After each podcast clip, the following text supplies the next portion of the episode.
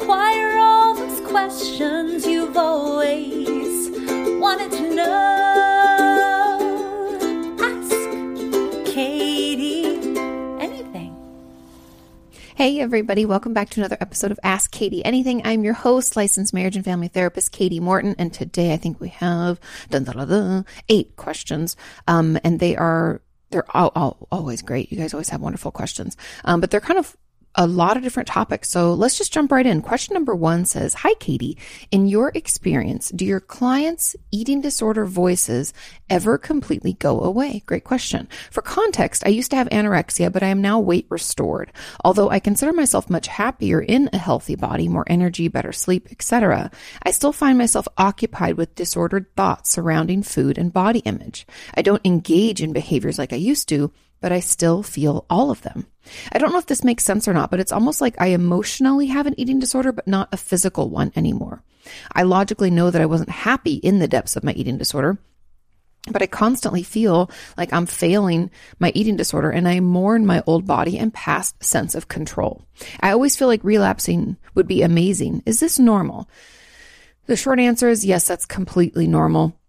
um, there's a, it's a process. So there that's the, I think the tricky part about eating disorder treatment and recovery is that it's twofold, right? It's not just a mental health issue and it's also not just a physical health issue. It's both. And so just being weight restored, just healing your physical body doesn't mean that your mental health has been healed. And that's why I always talk about in treatment getting to the root of the root of this issue, meaning that we can't just treat the symptoms, right? The behaviors of the eating disorder, because if we do, we end up kind of like with what you're dealing with here, where you still have a lot of the eating disorder thoughts. Essentially, your brain is still eating disorder, but your body isn't.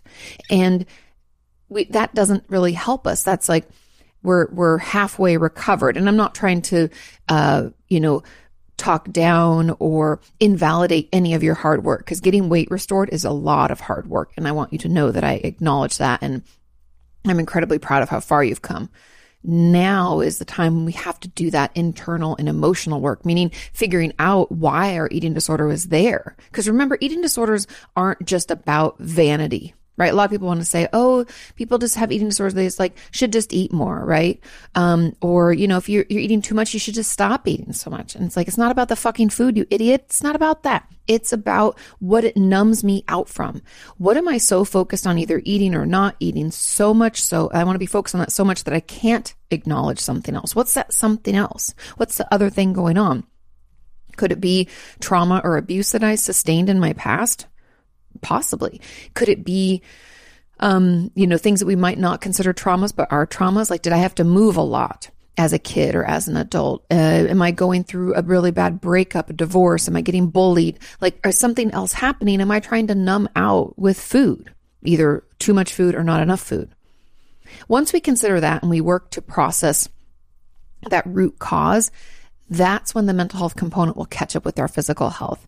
And know that it's also very common for those two, meaning the physical and mental recovery, to kind of teeter totter back and forth. This isn't like all of a sudden A to B, we're recovered. It's this like up and down, and we might slide back and we go forward, and it's okay. And they're going to kind of swip swap places as we get better at managing the physical stuff, right? You're really good at that right now. Then we we tap into that emotional stuff, then the physical urges can get stronger. We might re-engage with those a little bit. That doesn't mean that you're not working on your recovery and that you're back at square one. It's just this process because again, the eating disorder exists for a reason. And until we heal that reason, it's going to keep lingering in our thoughts. Does that make sense? I hope so. Now, there were lots of comments on this and also it's incredibly normal. I know I said that at the beginning, but I feel that it's important to say it again. This happens with 100% of my patients where we kind of go between feeling like we're doing well mentally and not physically or, or vice versa. And this struggle to get rid of those thoughts is incredibly normal. And I also want to say that in that process, when we get farther along in our recovery, and we ha- don't have those thoughts most days, it is also normal when things get super stressful or we have maybe a new trauma or something happens to us. It's very normal for those eating disorder thoughts to, oop, they pop back up. but we know them for what they are. And it's not very difficult for us to be like, I'm not going to engage in those. But I just want everybody out there to know that even if you're fully recovered, those thoughts can pop up from time to time when we get overwhelmed and we're more vulnerable to them. Doesn't mean we're going to act on them, but it's okay that they happen. That's normal. It's almost like you can compare it to any number of things. Like even if my anxiety is better managed than it used to be, I can still feel anxious or have these anxious thoughts from time to time. And I'm like, oh, that's not helpful for me. Right. Or if, um, I recovered from drug or alcohol addiction, I might have those thoughts, brief thoughts. They're like, oh, maybe I'll just have a couple drinks. It'll be fine. I'm like, no, Katie, that's not going to be helpful. Right. Those, that thought process is so ingrained in us that when things get really overwhelming, it is completely normal and okay for those thoughts to occur nothing's wrong with us. We're not like relapsing. The goal then is to use our tools so we don't engage with those and to recognize, hey, I don't really want to do that anymore. But that's interesting. That must mean that, you know, I need more support or maybe I should journal or do some of my old therapy homework or something like that. So I just wanted to put that out there as well. Now, there were comments on this said additionally, can you talk about overshooting weight and how to deal with it when your eating disorder voice always tries to make you restrict again? This is always interesting. Um, this is why it's really important that we work with a dietitian or a nutritionist, whatever you have available in your area. Um, because it's going to be important that they work with us as we manage our, like, our, I don't want to call it a meal plan because I know not everybody likes that term, but for the lack of a different term, let's just call it like a menu or a meal plan, right? They're going to help us manage that. And instead of focusing on the number, which I know your eating disorder wants to glom onto that number and be like, you know, trash talk you, I'm so fat and lazy, stupid, whatever it tries to tell you. Instead of focusing on that, let's focus on our menu and our meal plan and talk to your dietitian and your therapist about what's coming up for you, right? All the judgment, all the eating disorder voice getting louder, um, because restriction isn't going to make it better. I know your eating disorder tells you, well, you're, you know, you're stupid, fat and lazy. And the only way to lose this weight is to do, is to not eat or to do X, Y, and Z. But I'm here to tell you that that's not it's essentially, it's what an eating disorder always does is it shapeshifts. It tries to find a way to always fit itself into your life, even when you don't need it anymore. And so it can help to be like, thanks eating disorder for all the support you've given me over the years, but I don't really need you anymore. Right now, I'm going to be more intuitive. I'm going to let my body heal because I want everybody to know that in your process of recovery, your weight is going to fluctuate. As a human, our weight fluctuates. And yes, that can be triggering. And yes, we can think like, oh my God, you know, this means X, Y, or Z about me. But I'm here to tell you that in your recovery process, stick to your plan, talk to your treatment team, and ignore that fucking eating disorder voice because it only tells you lies. Because restricting is not going to make you feel better. We all know where that leads us. Just take a minute to remember how often it tells you to restrict and how it's never enough. You're never good enough. You're not doing it enough. You're not sick enough. You're not skinny enough. It doesn't, you know, just remember that. Eating disorders only lie and it's never going to be enough. So trust your team, talk to your you know, dietitian and let them help you with this. Okay. Now, another comment on this is Hi there. I'm not sure if my question is related enough, but I thought I'd ask it anyways. I am in a similar position, weight restored, medically stable, etc., but I also experience the cognitions of anorexia nervosa. I have been through a couple rounds of treatment at a higher level of care, yet always seem to fall short of full recovery. I suppose I'm in what you would label as par- partial recovery. I am slipping again, and I know this. However, like the person mentioned, above, the voices never seem to lessen. Honestly, I'm tired of trying and I want to go back to my eating disorder. I want to lose weight. Just maybe not the same, not to the extreme as before. Again, eating disorder is lying to you. It's no, it, it always says that and it always wants more than before. Despite this, I don't want to be done with therapy. I am miserable and depressed and therapy to some degree helps lessen this. And note for reference, my therapist is an eating disorder specialist, and this creates a, conf- a conflicting feeling as I do not want to lie and waste everyone's time. You're not wasting everyone's time. Don't worry. Yet I really don't want to be referred out. I'm not sure if my desire to continue therapy is solely attachment based, but I'm curious nevertheless. As an eating disorder specialist yourself, how would you navigate a client's request to solely work on depression and not attending to the eating disorder, at least initially? Has a client ever told you that they don't want to get better? Would you honor this request, perhaps working out a negotiation, or would you refer them out despite them admitting therapy is helpful for other areas such as depression? Great question. Um, yes, patients never want to work on their eating disorder. They won't like it. Like they'll come to me because it's like impairing their life, but they don't actually want to get rid of it most of the time. I think I could probably count on one hand the number of patients who are like, I fucking hate it, get it out, I don't want it anymore, it's ruining my life. And usually they come around to it at some point, but upon like initial treatment, nobody's ready. Essentially, life is just unmanageable. They'll come in because they feel anxious or um, because someone in their life recommended it or people, you know, said something. I don't know. They'll come in for other reasons. They don't usually want to get rid of it yet. They might admit that they have, you know, I'm I'm just very particular or oh, you know, I just, you know, sometimes I just like to I enjoy food. You know, they'll have all these like eating disorder based excuses. Um because it's hard to admit there's a lot of shame, blame, and embarrassment that goes along with having an eating disorder. And no one wants to really get rid of it because, like I said earlier, it serves a purpose, right? It's not just a, a, a a thing that we're doing because we want to look a certain way or because we just really love food. That has actually nothing to do with it. Eating disorder serves a purpose to numb out from something that we're not prepared to feel or cope with. And therefore, it's completely okay. I would just work on your depression. If I was your therapist, I'd be fully 100% comfortable with that because the depression might be, surprise, surprise, getting closer to the root of the need for your eating disorder, right? In my mind, I always see an eating disorder as a coping skill, and I'm always looking for the reason that it was born. Why did this eating disorder start? Sure, people can be like, oh, you know, I never thought of using eating disorder until I saw this person or watched this documentary or whatever. And I'm here to tell you, you don't like quote unquote catch it like that, but we can be looking for a coping skill because we don't have any. No one taught us how. We don't have any healthy ways to manage. And so we're always looking into our environment for other things. And we're like, oh, I'll do that one. You know, I should uh, focus more on my health anyways. We'll make some lie to ourselves, right? And we start engaging in it. But it's there for a reason. The reason that I've been looking for that coping skills because I have a reason that I need to cope. And depression might be part of that. I've had a lot of patients who will experience depressive symptoms or anxiety symptoms and use their eating disorder to numb out from that. Now, yes, that depression or anxiety may come from another place, like like I said, trauma or um, you know attachment issues, which usually kind of is also part of trauma. Um, but it could be, you know, this sense of lack of control in our life because maybe we have adjustment disorder because a lot of things have changed recently. There could be all sorts of different reasons. But yes, to answer your question, I would completely be fine treating the depression first because not everybody's ready to get rid of their eating disorder. And I would see it as another way kind of in to figure out what purpose your eating disorder serves so that then, you know, as we move forward, we can work on healing that. And in essence, without maybe even acknowledging the eating disorder head on, we might be able to work through some of the reasons it's there in the first place. I hope that that's clear and makes sense. So, yes, I would be fine with that and I wouldn't refer you out.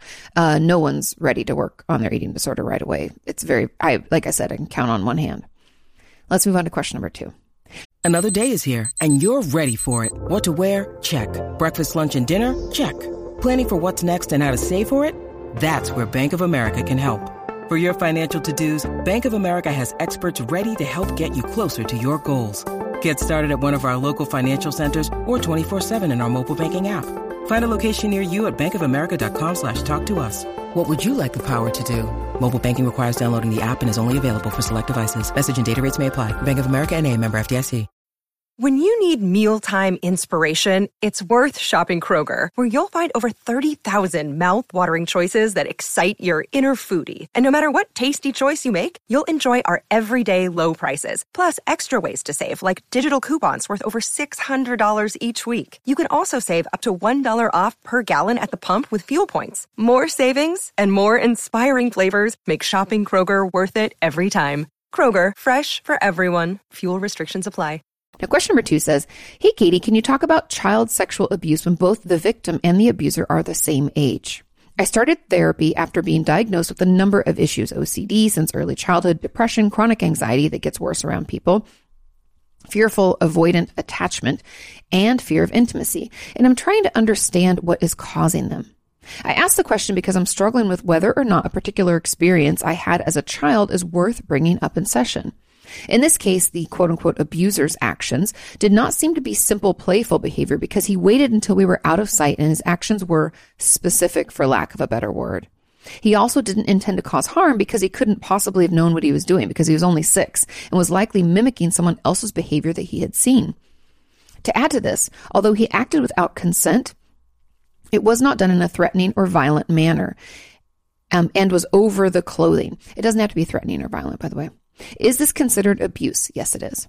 During the incident, it was very uncomfortable, uncomfortable, but I didn't understand why, and I just froze until he stopped. Looking back, it really doesn't seem like a big deal, and I'm struggling to know whether or not it affected me at all because I really didn't have much of an emotional response upon recalling the event. And I even forgot about it for a while. I experienced a couple of events like this that were stressful enough to trigger a fight flight, but looking back, they seem too insignificant to warrant the level of distress I've been experiencing for so long. Do you think these are worth bringing up, or could there be another explanation for my diagnosis? If these, if, or diagnoses, sorry, if those events are connected, would that change anything about my diagnose, my diagnoses or the treatment process? I'd love to hear your thoughts about this. Thank you. This is a really great question. And, and there's a lot to talk about here. Now, first of all, um, I want to just remind everybody that child on child sexual abuse it's not about the age of the person or if they were bigger or smaller than us. The what gives them power is their knowledge of sex and sexual acts. And that's what makes the the power dynamic off and makes us the victim and then the perpetrator along with their behavior, obviously. Now, yes, I would bring this up with your therapist because the thing that we often forget and I know I've said this before, but I feel like it's something that just needs to be repeated over and over until we hear it is that even when we look back on things as an adult, right? I can look back on events that transpired for me as a child. And as an adult, I can recognize them. I'm seeing them from adult eyes, right? I'm looking back and thinking, that wasn't that big of a deal. It wasn't that scary, or they weren't that, whatever. But we forget what it was like to be that age. And so I encourage you, first of all, tell your therapist, but just consider how, how you thought and what it was like at that age. I don't know if you'll be able to tap into that, but maybe get a photo of yourself around that age. It's kind of important that we get back in that mindset to understand our response because it's hard for us as an adult to remember how little resources we had, right? We don't have any money of our own. Most of our choices are kind of made for us, right? We can't just leave or, and often if we tell someone we're afraid of what might happen or, you know, just consider your thought process at the time and, and where you were at and like how you were uncomfortable and you didn't really understand what was happening. Like all of that's very important.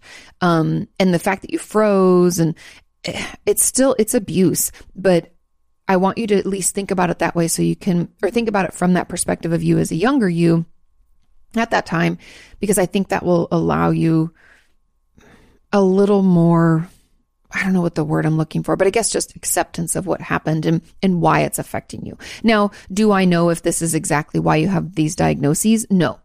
But I think it's important to bring up with your therapist and talk about it and be honest about where you were at and how you were thinking and what it was like being that age. I think all of that is very important because, um, that might give you like shed more light on on the, the reason that you feel the way you feel and the things you're struggling with are the things that you're struggling with. And i think it will just also fill in a more fuller picture with your therapist of what you've been through. And so we can find out if those things are connected through talking it out. We don't have to look back on events and automatically know that they're traumatizing or feel completely overwhelmed go into fight flight freeze in order for them to be traumatizing at the time and for them to affect us later in life does that make sense i hope so um, Okay, and then it says, and if those events are connected, would that change anything about my diagnoses or my treatment process? So the diagnoses were OCD, depression, chronic anxiety. We might add in PTSD, and that might account for your depression or anxiety. But it sounds like you might have social anxiety. So, anyways, but it, PTSD might be added and I think that maybe the treatment process then might be more focused on trauma versus maybe, I don't know what you're doing now, but probably cognitive behavioral stuff like CBT type treatment. Um, so again, that's the reason why we would want to bring it up with our therapist to assess and let them talk with us about it and to decide what we, what we think and then move forward from there. Okay. I hope that's helpful.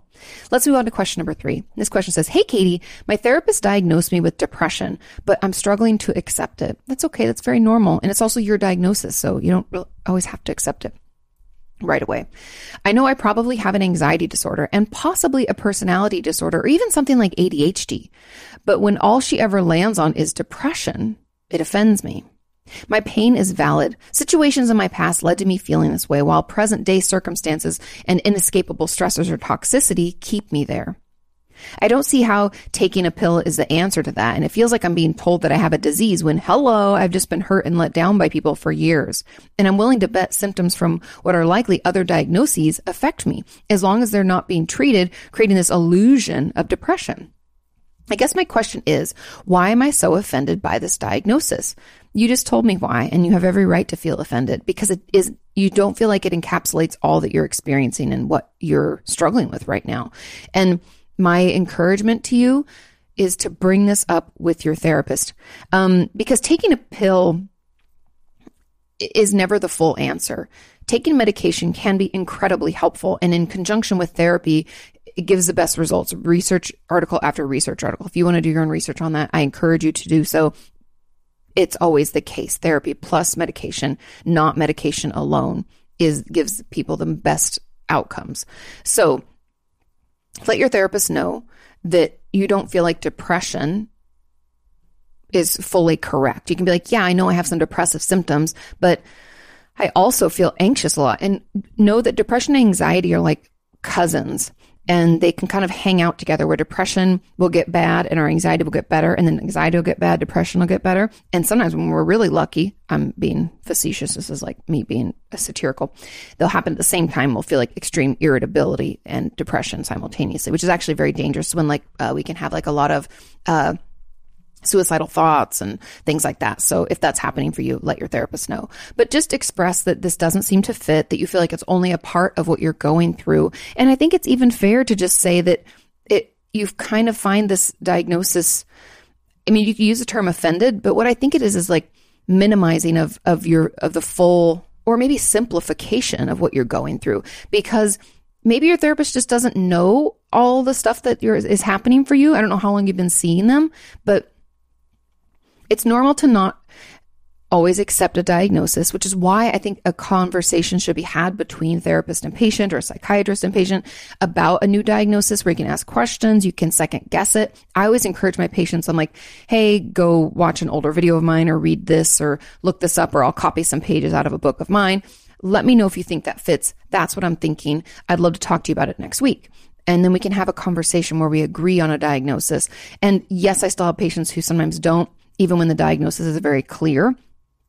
But I give them time to come around to it at their own pace. And it's fair for you to speak up and say that this feels kind of minimizing or simplif- simplifying of what I'm going through and it's hurtful and I don't I don't agree with it fully. And you know, that's where the conversation should start. Okay? Now, there was a comment on this said to add to this, since a lot of disorders can have overlapping symptoms, correct?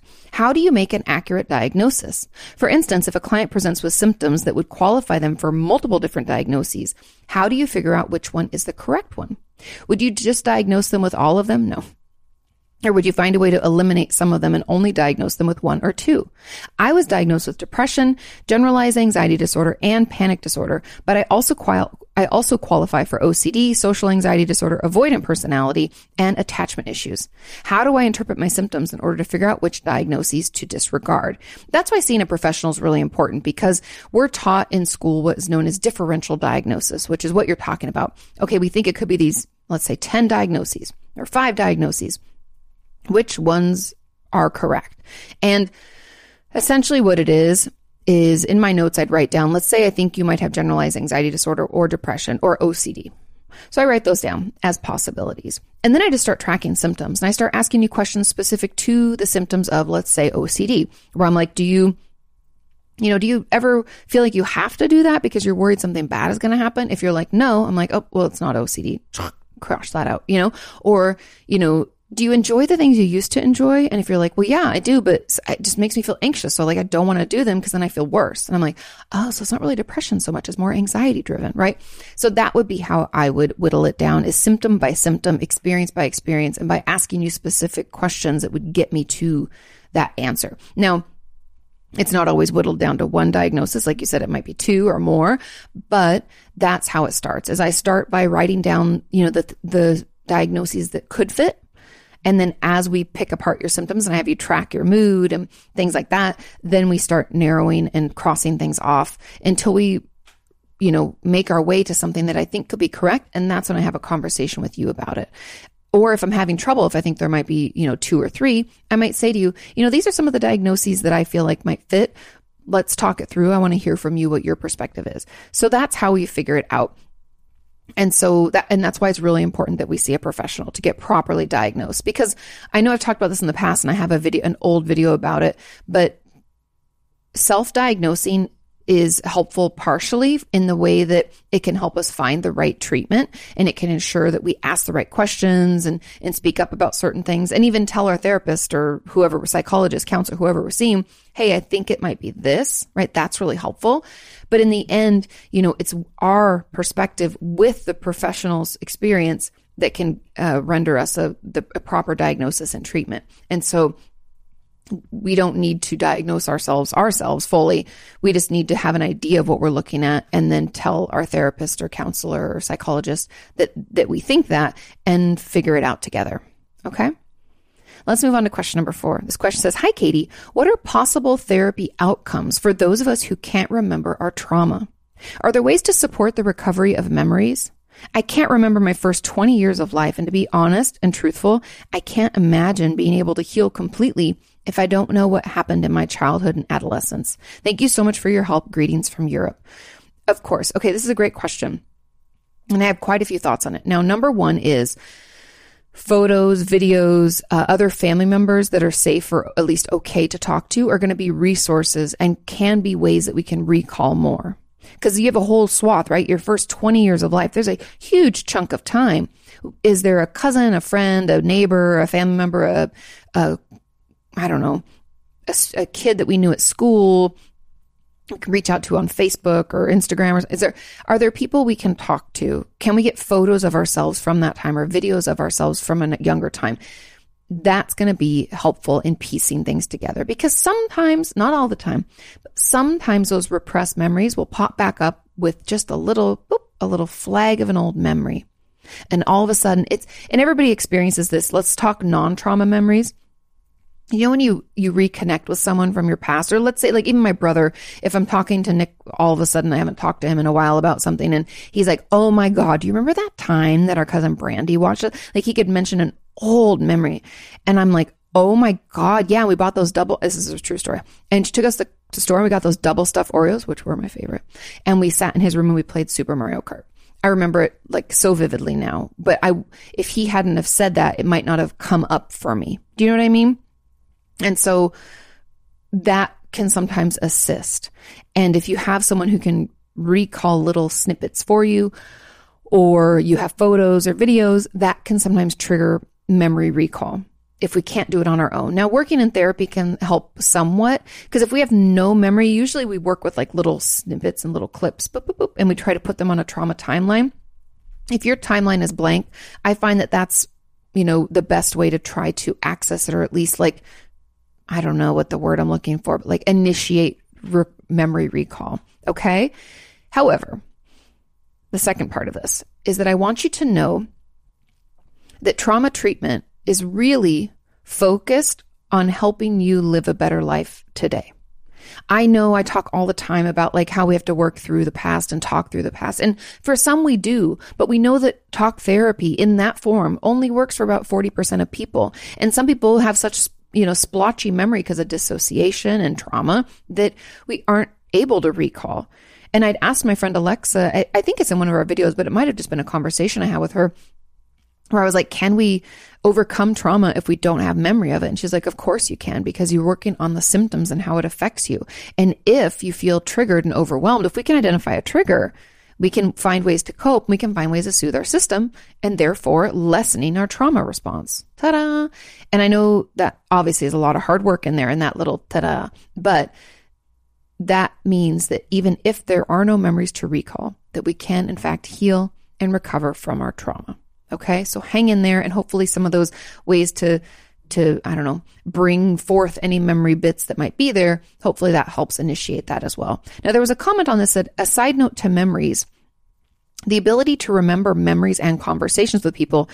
Um, can your mental health cause this? I try hard to remember uh, those things for some reason, but I can't. And I haven't had any head trauma. Lastly, can your brain make up memories? I know I wasn't sexually abused by my father, but for some reason my brain popped up an image of that and it frightens me. But also, can it not be real? Okay, so um, your mental health can affect your ability to recall and um, our memories because of things like uh, psychosis or uh, dissociation. Like I said, when we have um, a dissociative disorder or we dissociate when something uh, stressful happens to us, it's hard for our brain to recall memories. When we're in a psychotic episode, it can be also hard for our brain to, you know, store memory. And so therefore it can be hard for us to recall it correctly later on, if at all.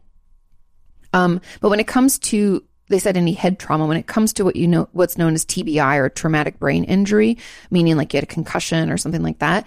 I'm not a neurologist, so I don't want to overstep, but I know that that can 100% affect short and long term memory.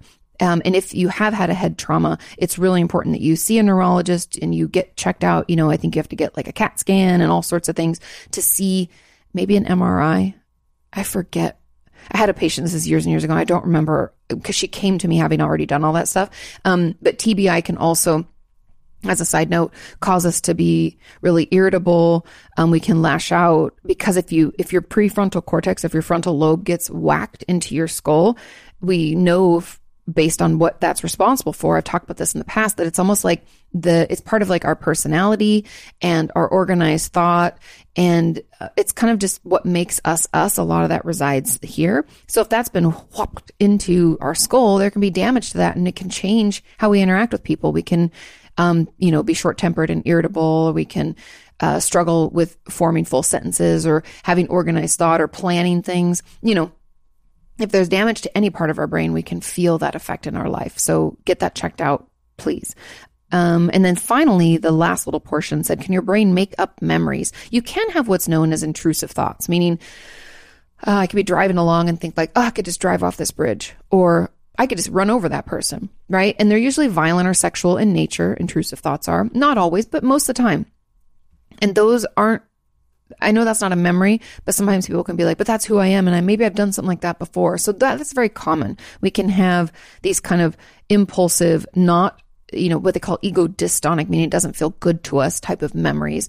Um, but when it comes to, or not memories, uh, thoughts, sorry. But when it comes to our brain making up memories, unless someone else has told us, like maybe we have like a narcissist in our family and they like gaslit us to believe that you know, that's not how it happened. It happened this other way. We can try to imagine that other way happening. And that would essentially be our brain making up memories. But unless someone's put it together for us, it's really unlikely that our brain would make up memories. Now, obviously, like I said, I'm not a neurologist, so there could be other explanations if we've had a brain injury for why that might happen. But to my knowledge, we, we do not make up memories. Okay. Look, Bumble knows you're exhausted by dating. All the must not take yourself too seriously and 6 1 since that matters. And what do I even say other than hey? well, that's why they're introducing an all new Bumble with exciting features to make compatibility easier, starting the chat better, and dating safer. They've changed, so you don't have to. Download the new Bumble now. Another comment says, Hi, Katie. On the trauma memory topic, I was wondering if trauma memories from childhood that do resurface can be repressed again after starting to work on them 100%. I don't seem to remember it um, at times yeah, I don't seem to remember it at times at all, even if I try, like in session. And other times, as if I zone out and it plays off as if I'm right there again. Also happens in session sometimes. Is this how memory works sometimes, or does it happen subconsciously? Or is it consciously as a protective mechanism of some sort? I'm not even sure. Your input would be so much appreciated. Thank you so much for all that you do. Of course. Yes. Our brain because our nervous system can get overwhelmed, right? That fight, flight, freeze, it can push us into that if we become overwhelmed. It can go in and out of allowing us to process something like this. And so it is very normal for the memories to kind of come and go. I might even call what you're experiencing a flashback because it sounds like they'll be there, like, like you're there again. Um, that sounds flashbacky to me. And those can kind of come and go depending on whether we're triggered or if we're more vulnerable to those types of things, meaning we haven't really slept well, or maybe we're stressed out, or maybe we haven't eaten in a while. You know, all those things can make us more vulnerable to kind of like our neurological impulses. And so that can definitely happen, especially when it comes to trauma memories. Now, regular memories, I don't, they don't tend to do that. Regular memories don't flash back, but we can have these aha moments like, oh my God, do you remember that? And then we just like kind of play it out and we move on. And so that's a little bit different than feeling like we're back there. And this to me sounds like a flashback. And so I think you've been triggered. And yes, that's how trauma memory works sometimes. And also the fact that it can be repressed again, I think is your brain's way of protecting you from it off and on because it knows how overwhelming it can be to your system. Does that make sense? Like if it allows it to keep going and keep playing out, it could be re traumatizing to you. And so it just wants to protect you from that. Now, there was another comment on this as, as another add on. How do you help your clients figure out if they are being affected by an event from their childhood, given that certain defense mechanisms like repression and intellectualization can cause us to feel numb and emotionally detached? In other words, is it possible to be affected by, by childhood trauma, yet have no emotional response upon recalling the traumatic memories? Or is that a sign that there was no trauma after all? Um, great question. Now, yes, you can be affected by childhood trauma and not have an emotional response. And it's mainly due to your, like you said, like your defense mechanisms, your way of coping. I had a patient, God, this has got to be like 15 years ago now. I guess maybe like 12. Anyway, I had a patient who was sexually abused as a child and could recall it all without any emotional response, yet still had a swath of PTSD symptoms that would happen like in his regular life. But he could tell me about it easily, no problem. And it was because he was like disconnected from the story. He would tell it to me almost exactly the same every time. And I'd mentioned it a few times to him. I was like, well, let, how about let's start here? And he'd be like, no, no, no, I want to start back. Start at the same place every time and do it over and over. It was like he'd recited it so many times that it became like not real anymore, not attached, not part of what happened to him. Um, so there can be a lot of different reasons that we don't have an emotional response when recalling the traumatic memories. The true test of whether or not it's traumatizing and affecting us is if we have symptoms that are affecting us in our life. Like, are we having flashbacks? Are we feeling uh, dissociated, overwhelmed? Are we easily triggered? Do we feel hypervigilant? Do we avoid certain scenarios, people, smells, foods, things that remind us of that time? Those are all the symptoms of PTSD. And also, okay, so that's, that's that. So we're looking for that more so than the emotional response when talking about it. That emotional response can be a gauge for some of us to tell whether or not we can, need to continue processing what happened or not. But everybody's different. You know, it's not one size fits all. And finally, I want you to know that there can be trauma and we can be traumatized, but not all of us develop PTSD as a result. Does that make sense? Because trauma can happen to us, and then based on our resiliency and our ability to cope, we might be able to manage it before it turns into PTSD, or we might not be able to. And that's just person to person, situation to situation. So it is possible that there was trauma, but we don't have PTSD. I don't really know. You'd have to talk with your therapist again, just because everybody's different. And there's no right or wrong answer. There's no right or wrong way to feel. Um, but being curious and not judgmental about it will hopefully give you the answer you're looking for. Okay, let's move on to question number five. And this question says Hi, Katie. Happy Thursday. Happy Thursday. It says, I'm curious about the treatment and levels of care with eating disorders. What are the different levels of care? And at what point is each level necessary? What does treatment look like for each one? Thank you. Okay. Great question. And if anybody's looking for information about levels of treatment as a whole, not just for eating disorders, but for mental illnesses as a whole, I talk about it at length in a chapter in my first book, Are You Okay? And I talk about it when it comes to trauma treatment, not necessarily levels, but different types in my book, Traumatized. So you can hop, you know, to your local library and grab those books and that can walk you through if you need more information, more specific information. Now, when it comes to eating disorders, the the first level will go from least uh, time consuming to most time consuming, or like li- li- like less severe. Sorry, I stuttered there. Less severe to like most severe. Now, the first level of the less the least amount of care will be what is known as outpatient. And that's what would happen if you came to see me for an hour, or maybe we had two sessions a week, and then you go about your life. Like you come in to see me. That's why it's called outpatient. It's just like going to any doctor or any appointment. You go out and you live your life after the fact. And you just come in for your appointments every week. Okay. Or every other week or whatever your situation is. If that's not enough, obviously we can increase our sessions. That would still be considered outpatient. But then we would move into what is known as intensive outpatient, IOP, intensive outpatient. And that is when you can go in for like a day program. Like you can go for like a couple of hours. Let's say it's like three or four hours a day. You have therapy with your therapist. You have group therapy. You have uh, support around food. Like one of the places I used to work at in, in California had IOP and then what I'll talk about later, which is PHP. And the IOP, I think it, you could go from three days to week three days a week to six days a week. And it was like from three hours to six hours a day. So there's all this range of how intensive that outpatient care needs to be. From that, so let's say we're going to the day, and that means that we go and we sleep at home and then we go back to our program. You know, we don't live there. Then we move into a an even more intensive, which is known as PHP or partial hospitalization program. So PHP. And that is when we pretty much live at the treatment center. And this is um, usually anywhere from like 30 days. It's usually in 30 day increments because that's just what insurance in the States here covers. But for if you're in another country, it might be different. But they usually do these 30 day kind of stays. And then you can get extended depending on how much care you need and how you're doing, if you're progressing enough, but you're still sick enough for that level of care. And this means you don't go to work or school, you don't go home, you live there, you stay there.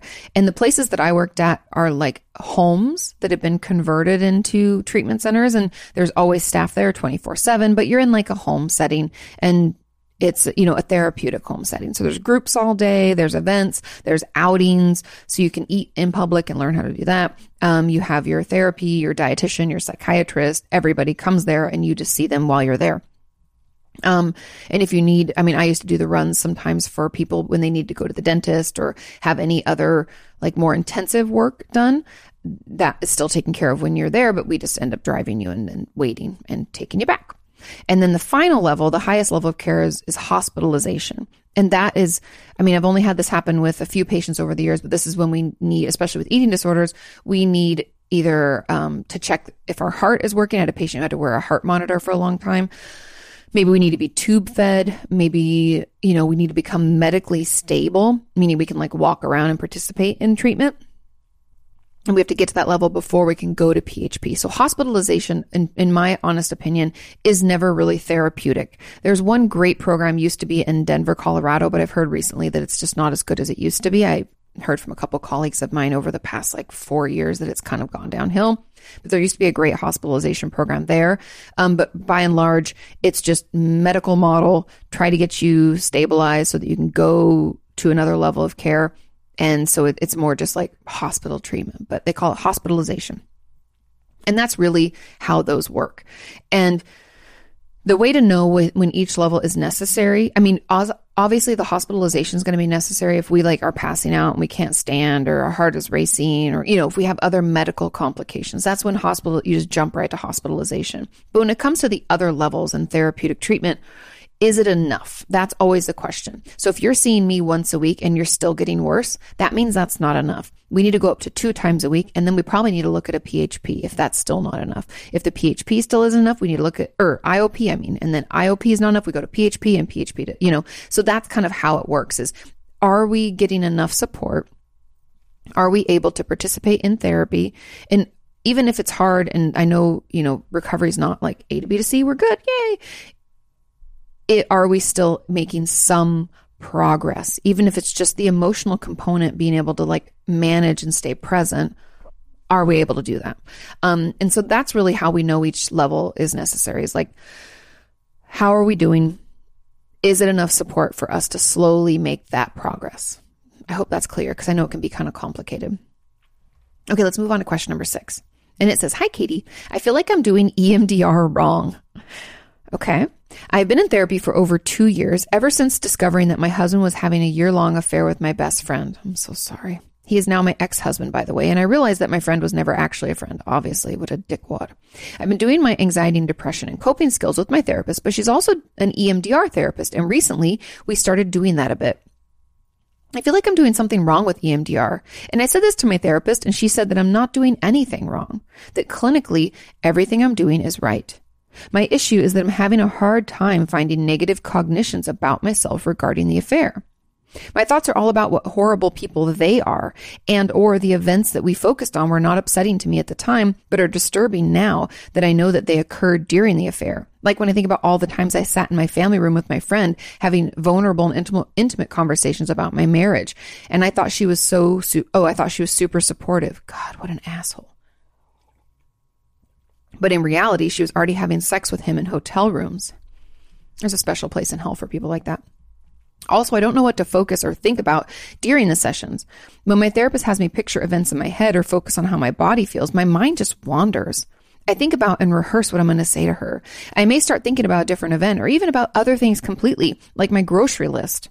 Then I'll try and focus on what I'm supposed to be thinking about, which usually involved me repeating over and over in my head, focus on this, focus on this.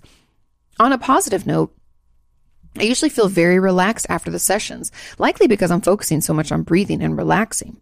She has me hold buzzing paddles during the sessions and my eyes are closed.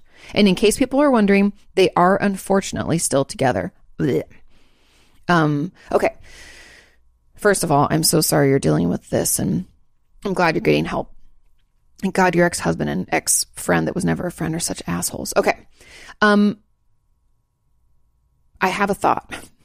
And I don't know if this is probably why your therapist said that you're doing everything right and you're fine because that's what my brain goes to as well. But I'm going to give you a little context and hopefully that helps you maybe, if I'm on the right track, maybe understand what's happening more. I think your defense mechanisms are like, phew, phew, phew, phew, phew. And instead of focusing on how we feel and what's going on with us, we distract by projecting and focusing only on the other people and the other people involved. And no one would disagree with you that they're assholes and, you know, deserve each other because they're both fucking trash monsters. But we don't have to focus on them anymore. We get to focus on us. And I think you're having a hard time doing that because I would assume now I'm making these huge assumptions. So I could be completely incorrect and you can be like, Katie, shut the fuck up. You're way off. But just hear me out. I assume and have, you know, these thoughts that maybe you are you're like me, maybe you're a little people pleaser, or we don't really get that much attention ourselves. We have a tough time taking attention. Um, we like to fix other people, or, you know, we're a super duper helper because it seems like that's why you have a tough time focusing inward. Now, I might be wrong, and that might not be correct, but I have a feeling that's why your EMDR therapist like, you're doing everything right. It's just going to take some time for you to be able to turn it inward. And it's not about you having the right things to say or being able to say anything. You could even just say, I can't, I have a tough time tapping into what I'm feeling and what I'm thinking about me. And that might be worth journaling about. Like, what is it about focusing on myself that is so difficult? And I'll give you some examples because I we have a lot of people in our community, have a lot of patients, even my friends over the years have talked about this.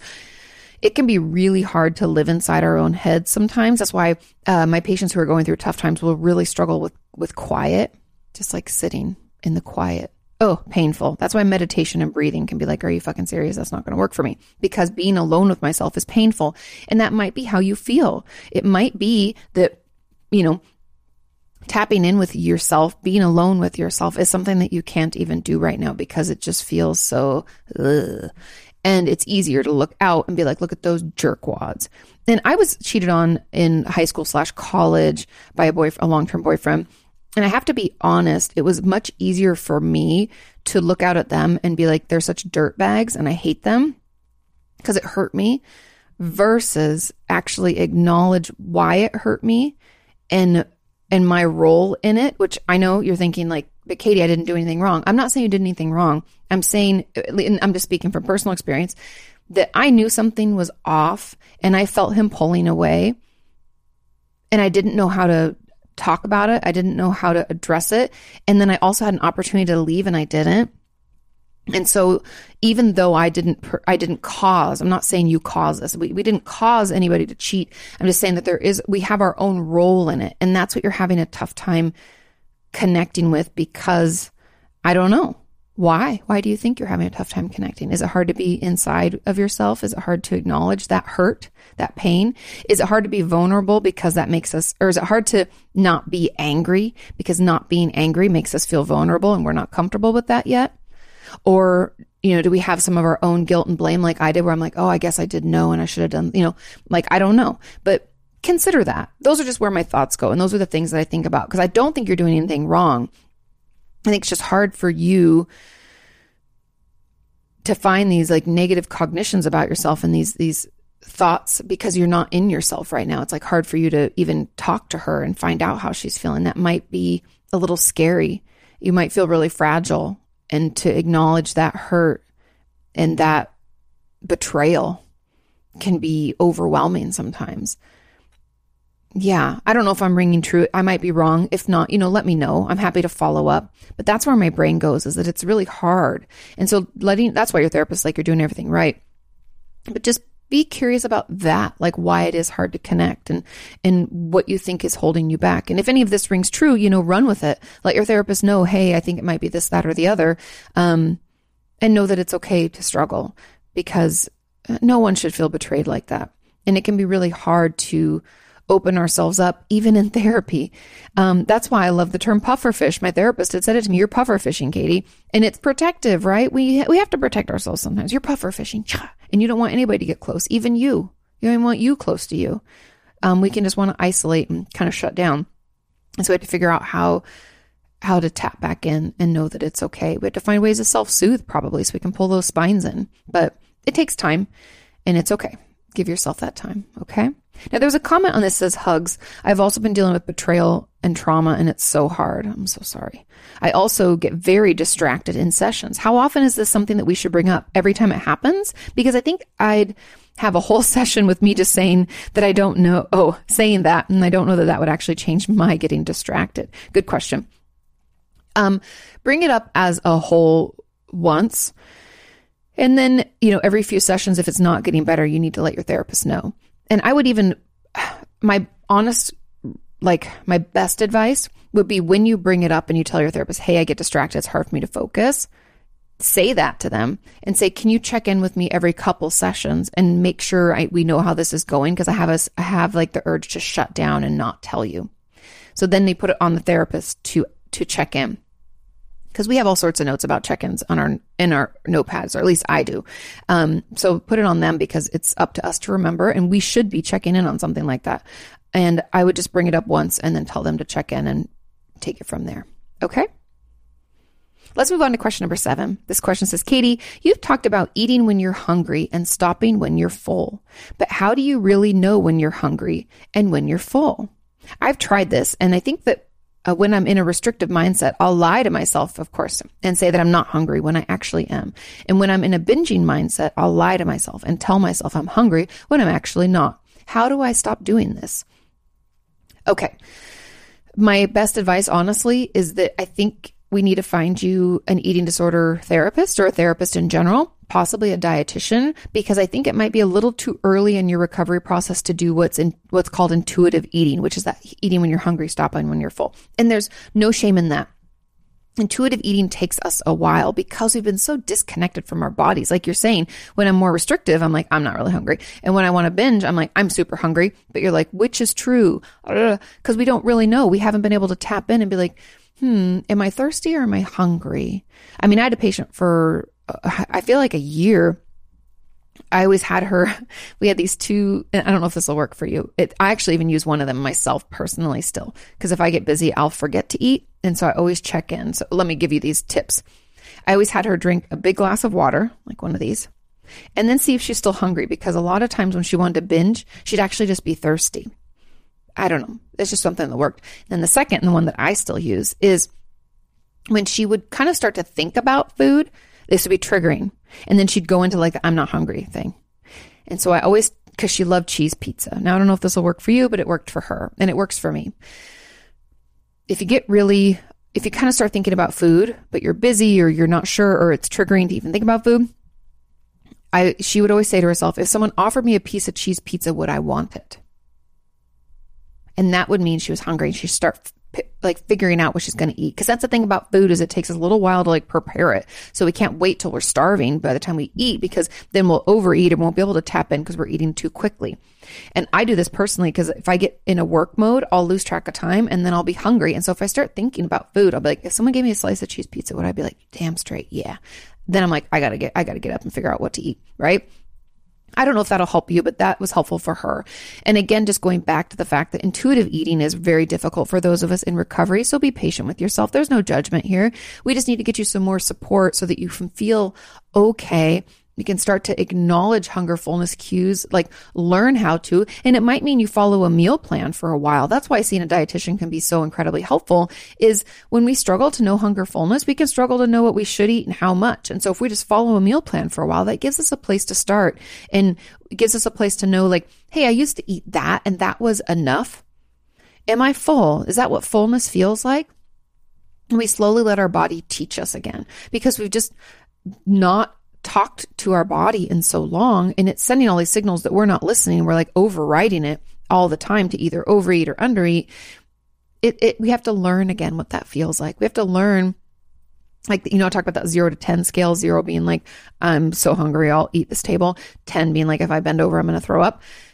It takes us a while to relearn all those different cues that come along with those steps. And it might take us practicing, you know, with a meal plan for months before we're like, ah, that's what a five feels like for me. When I'm like, I should probably start thinking about food, you know? Um, so be patient with yourself and just know that intuitive eating is, you know, way down the line of treatment for a lot of people. And I just don't think we're quite there yet. Now, there was a comment on this additionally in intuitive eating, is it recommended to eat whenever your body wants? Oh, it is recommended to eat whenever your body wants, but mine never seems to want certain kinds of food, or at least I don't get the feeling of what it wants. And it says, edit, I have been eating regularly for about nine months now, and my hunger and fullness cues are pretty much normal now. Maybe you don't like those kinds of foods. That's okay. If you think those are eating eating disorder driven restrictions, meaning like I don't like this one specific food because I have deemed it quote unquote unhealthy or bad, um, then I want you to bring that up with your therapist because you have to dig into why that food. What is it about that that either grosses us out, makes us think that we don't deserve it, shouldn't have it? Is there judgment around it? What kind of like qualifier do we put to that food? Meaning, is it good, bad, healthy, unhealthy? You know, what is it? There's obviously some kind of judgment we've placed on that food, and we have to figure out what that is. So, just being curious about those foods will probably give you more answers as to why, but also just know that sometimes we just don't like certain foods. Like I'm not a particularly picky eater, but there Sean is definitely not picky at all, more so than me, and there'll be things that he'll want that I'm like I'd rather not. You know, he like wants to put capers on everything, and I don't particularly love capers. So, right, but is that an eating disorder thought? No. Is it something I just don't really like the, the flavor? Yeah, it's a little too salty. I don't love that. So just know that there can be certain foods you don't like, but we just have to be curious about the reason behind it and make sure it's not eating disorder driven. Okay? Just be curious. Remember, curious, not judgmental. Okay? Final question, question number eight. Sorry, I've got a little itchy pod nose here. Okay. It says, Hi, Katie. I've been referred to a psychiatrist and I really don't know what to expect. I gotcha. I'm quite nervous as the assessor who referred me said they think it may, oh, it might be autism, which I just didn't see coming. I don't know why they would say that up front. I, why wouldn't they just let them assess? Well, I, I don't know. I don't know what an assessor means. It's like the intake person, because I feel like you should probably see a therapist first and then be referred to a psychiatrist. Anyway, now I feel conscious about acting a certain way to confirm or reject this. I've been struggling more since the referral, going from feeling hopeless to feeling like a fraud. How do I, I, avoid acting a certain way and how can I manage in the meantime? Thank you so much. Okay, so just so you know, psychiatrists are very, for anybody out there that's going to go see one, there are some that do have great bedside manner, meaning that they're, they have good people skills but most do not. And I don't mean this as a put down to psychiatrists out there. I'm not saying psychiatrists aren't people people. I'm just saying that they tend to look at symptoms. They ask you about symptoms. They're very direct. It's a medical model. It's just different than like therapists, which we can be like kind of warm, touchy feely people. Psychiatrists can be kind of cold, straight into the point. And so just be prepared with some of the symptoms that are bothering you. It's not really about, I don't want you to worry about acting any kind of way. I want you to be worried more about talking about the symptoms that are upsetting you because this is all about you. This is about you getting the treatment that you need and the support that will help you most. So start in your in notes on your phone because we always bring our phones with us. I find if we write a paper note, we're more apt to accidentally leave it at home or in the car or something like that Start tracking your symptoms. What symptoms are upsetting to you? Make sure we relay, relay that to the psychiatrist because they're going to ask. And you can just have your phone out be like, I made a list so that I didn't forget. You just read it off. Then they're going to, you know, they might have you fill out some paperwork and uh, uh, take some questionnaires. If they're going to assess you for autism, for ASD or autism spectrum disorder, I'd assume there's going to be either they'll refer you out to take the assessments or they'll do them in house. And usually there's one where you just like sit and talk with someone. Now, okay, I do not specialize in ASD, just FYI, but I have had patients get tested for it. I've had members of our community so graciously share their stories and tell me what that was like. So just know that it's some combination of you filling out some questionnaires as best as you can. Again, you don't have to worry about acting in some kind of way. Just answer honestly. That will ensure that you get the proper treatment. There's also a component where they ask you questions verbally and, you know, have you do certain things. Sometimes they'll, um, have you like do some certain puzzles and different things while they observe. I know it feels fucking weird. Assessments are always weird, but all we have to do is just show up and be ourselves in the best kind of way. And you can even tell them, I feel like I'm trying to act or not act a certain way. And we don't even know what, you know, it's very normal when someone's watching you. I mean, just consider like regular life. If I know someone's watching me, like grocery shop, I'm going to be real weird. I'm not going to be myself and it's going to feel awkward.